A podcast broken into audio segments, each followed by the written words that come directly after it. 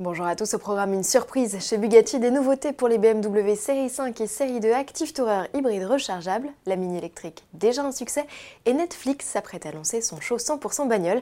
Avant cela, découvrez le nom du nouveau premier constructeur automobile mondial.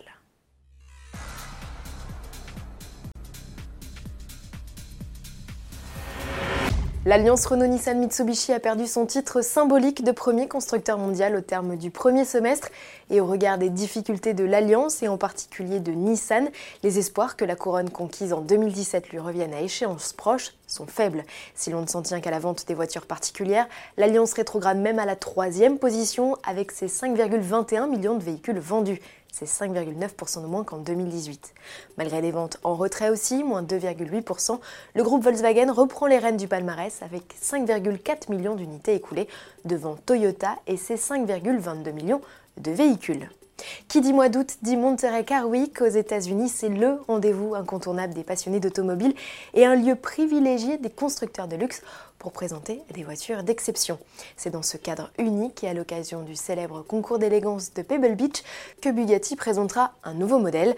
Si des images de l'hypercar ont déjà fuité, rendez-vous est officiellement donné à 20h20 ce 16 août pour découvrir cette descendante de l'EB 110. Le modèle fut nommé ainsi car il vit le jour en 1991, année des 110 ans de la naissance d'Ettore Bugatti. En 2019, c'est au tour de la marque de souffler ses 110 bougies. Très probablement élaborée sur la base d'une Chiron comme la voiture noire ou la Divo, on dit que sa production sera aussi exclusive que son prix, à confirmer. Focus à présent sur les séries 5 et série 2 Active Tourer hybride rechargeable. La berline et le monospace s'offrent chacun une nouvelle batterie à la clé des performances accrues. La série 530E peut désormais parcourir 66 km contre 50 par le passé sans faire le moindre bruit. Les émissions et consommations ont également été revues à la baisse et le 0 à 100 km/h a été amélioré avec un chrono de 6 secondes 1. Mise à prix 58 000 euros. À noter que la transmission intégrale fait son apparition sur le modèle contre 2500 supplémentaires. Le 2 litres turbo essence et le bloc électrique affichent toujours une puissance combinée de 252 chevaux. Pas de changement non plus sous le capot du série 2 Active Tourer 225 XE. Le 3 cylindres 1,5 litre turbo et le moteur électrique développent toujours ensemble 224 chevaux. Ce qui change, c'est l'autonomie en mode électrique qui passe à 57 km, soit 25% de plus, et les consommations et émissions qui diminuent légèrement. Côté tarif, pas de changement avec un ticket d'entrée toujours fixé à 40 300 euros. En bref, pas encore lancé, déjà un succès, la Mini Cooper SE présentée en juillet totalise déjà 45 000 bons de pré-réservation selon le constructeur.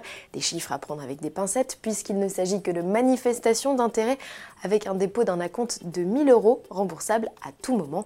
Les clients pourraient se rétracter si l'arrivée de la citadine électrique prévue en 2020 avait euh, du retard. N'oublions pas que son prix est aujourd'hui fixé à 32 900 euros hors bonus écologique de 6 000 euros.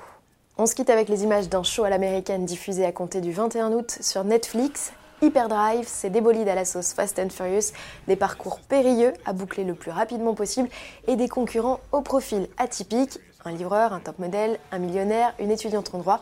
Enfin, ne vous fiez pas aux apparences, ils ont tous un sacré coup de volant et sont prêts à le démontrer dans cette nouvelle émission produite par l'actrice Charlize Theron. Bon week-end à tous et à lundi.